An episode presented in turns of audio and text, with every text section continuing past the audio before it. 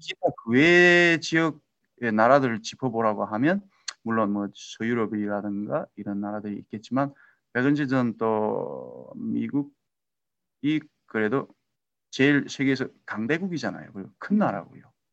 그리고 그러니까 이왕 내가 삼국을 결심해서 그 나라에 살고 살아야 되겠다 결심했으면 이왕이면 그래도 세계에서 경제 강국이라고 하고 뭐 군사 강국이라고 하는 나라에 가서 한번 살아보는 게 낫지 않겠나. 제이슨 김씨 역시 그랬습니다. 위험을 감수하고 새로운 시작을 하는 만큼 세계 최강국 미국을 택했습니다. 러시아 블라디보스토크 해외 근로자였던 제이슨 씨는 태어나 처음 접했던 인터넷을 통해 세상을 들여다봤고 미국을 엿볼 수 있었습니다.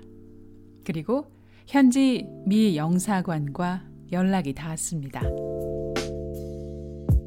아, 미국이란 나라가 제가 가려고 신청을 하지 않습니까? 미국에 제가 가려고 하는데 받아주시겠습니까? 하고 묻는 것이잖아요. 미국. 근데 그분들이 노라고 대답할까봐 그게 처음에 좀 걱정됐었어요. 첫 통화를 마치고 미국의 외교 공관을 방문하기까지 3개월. 제 연락처하고 지메일을 제가 드렸거든요. 음. 그 이후 모든 서류상 절차에 대한 것은 지메일로 다 이루어졌습니다. 직접 지메일을 받았고 국무성으로부터 저는 어, 지메일을 받았고 국토안보부 홈랜드 시큐리 거기서도 다 지메일을 받았고 만약 미국 입국이 무산된다면 유럽의 다른 나라를 생각하기도 했지만 미국행이 결정되기까지 긴장의 나날을 보냈습니다. 미국 시민권을 가진 한국 목사분이었어요. 저를 많이 도와주셨습니다. 미국에 대한 접할 수 있는 현실에 대한 것들과 어, 몰랐던 부분에 대한 것을 그분들이 아시는 것만큼 상세히 저한테 알려주시려고 하고요. 그리고 그 기다리는 동안의 예, 이를테면 제가 많이 긴장도 돼 있고요. 이제 그러지 않았습니까? 걱정도 하고 있는데 저를 많이 위로를 많이 해주셨어요. 당시 현지 공관 직원의 말을 들으며 미국이란 나라의 단면을 볼 수 있었습니다.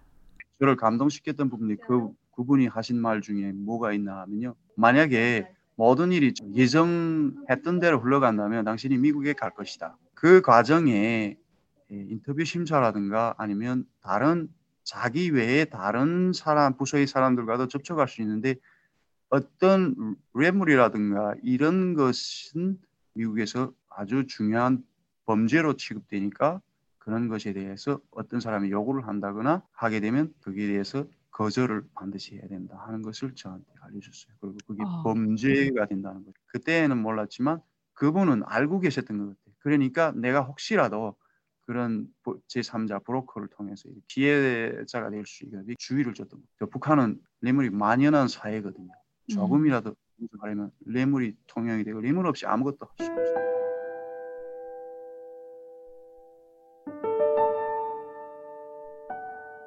심사가 시작되고 7개월이 지난 2012년 4월 미국행 비행기를 탈 수 있었고 시카고에 도착했습니다. 되게 제 마음이 정서적으로 되게 편안한 느낌을 받았어요. 네, 들었습니다. 어. 어. 더는 내가 이렇게 경찰이라든가 이런 것을 음. 피해 다니지 않아도 되겠구나. 내가 이 나라의 합법적인 절차를 거쳐서 합법적으로 입국했다. 그러니까 큰 염려는 덜었지만 도착하고 며칠 동안 마음이 복잡했습니다. 음. 아마 잠을 잘 수가 없었던 것 같아요. 밤에도 어, 거리에 음. 나가 보기도 하고 어, 가까운 블락을 몇 블락 이렇게 음, 걸어서 조깅도 해보고요. 제가 임시거처를 정했던 그곳에서 아주 가까운 곳에 미시간 호수가 있었어요. 그쪽에 바람 맞은 쇠로도 나가봤고요. 도착한 그곳에서 어떤 사람들 직접 제가 이 뭐 영어가 그때는 되질 않았으니까 전혀요. 말이 통하지 않는 상황에서 눈으로라도 많은 것들을 보고 익히고 싶었습니다. 구글 얼스로 봤던 미국의 모습과 실제 땅을 밟고 서서 본 미국은 그 느낌이 너무나 달랐습니다.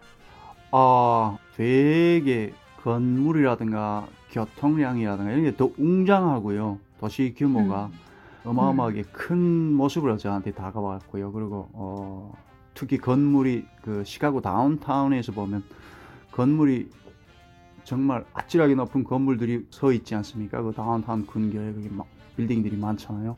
어마하고 사람들도 엄청 많고 차들도 엄청 많이 다니고 제가 입을 다물 수가 없었어요. 물론 다물었지요. 왜냐하면 다물고 있으면 천사가 너무나 우스울까. 그래서 스스로도 아주 몸가짐을 자연스럽게 가져보려고 잠깐 누가 내가 그때의 모습을 스스로 자기 자신이 내가 볼 수가 있었다면 되게 우스꽝스러웠을 거예요. 자기하고 놀라지 않았어요. 입을 담을 수 없을 만큼 웅장한 규모. 바람의 도시, 건축의 도시로 유명한 시카고에 걸맞는 첫인상을 느낀 건데요. 감격적인 대도시와의 만남을 뒤로하고 새로운 곳에서 정착하기 위한 일터를 찾아 나섰습니다. 제가 맨 처음으로 미국에 와서 제 손으로 어, 직접 산 물건이 있다면 그건 그 자전거였어요. 때 당시 그, 그 NGO 단체라고 봐야 되나 통학비를 지원해주고 있었습니다. 그 영어 음. 수강을 음. 하러 다니니까 그분들이 최소한 전철을 사용할 수 있도록 그 전철 비용을 예, 그분들이 부담을 해줬어요. 그게 아마 한 주에 50불 정도였던지 그 제 기억은 그렇습니다. 그래서 그 네. 50불을 어, 세이브를 좀 했습니다.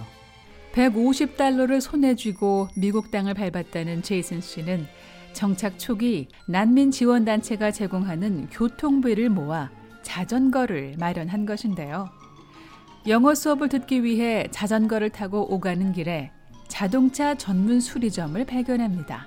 오로샵 하시는 그 한국분이 그 도중 제가 하루는 작정을 해가지고 그분하고 좀 얘기를 좀 나눠봐야 되겠다 하고 그래 우정 들렸어요 수업 끝난 후에 그래서 들려서 그분하고 얘기도 두루 나눴고 그날요. 그리고 제가 그분한테 청을 드렸거든요. 에, 제가 음, 풀타임으로는 할 수가 없으니까 지금 영어 수강도 다녀야 되고 하니까 파트타임 잡으로 다녀도 될 수 다녀도 되겠나 그분이 흔쾌히 수락을 해 주셔가지고 그게 아마 미국에서의 제 첫 잡이었던 것 같아요. 시간당 10달러를 받고 일했던 첫 직장에서 한 달, 그리고 또 다른 일자리를 찾았습니다. 소통의 어려움 속에서 오래 할 수 있는 일을 찾아야 했고, 업종에 따른 임금 수준 등 미국 사회를 배우기 위한 목적이었습니다. 제이슨 김 씨, 자동차 전문 수리점을 그만두고 제빵 회사에 들어가게 되는데요. 그 빵 만드는 빵 공장이 있지요. 그 빵 만드는 빵 공장에 가서 빵을 구웠습니다. 어. 그거를 한 또 한 한 달 정도 빵을 엄청 구웠어요. 여러 가지 각종 빵을요. 아니 그 제빵 기술도 있으셨어요? 아, 닙니다 제빵 기술이 아니고요. 거기 가면 그냥 그분들이 엄청나게 큰 그 빵 반죽기, 그 밀가루를 반죽하는 음. 거기에 반죽을 해가지고 나오면요.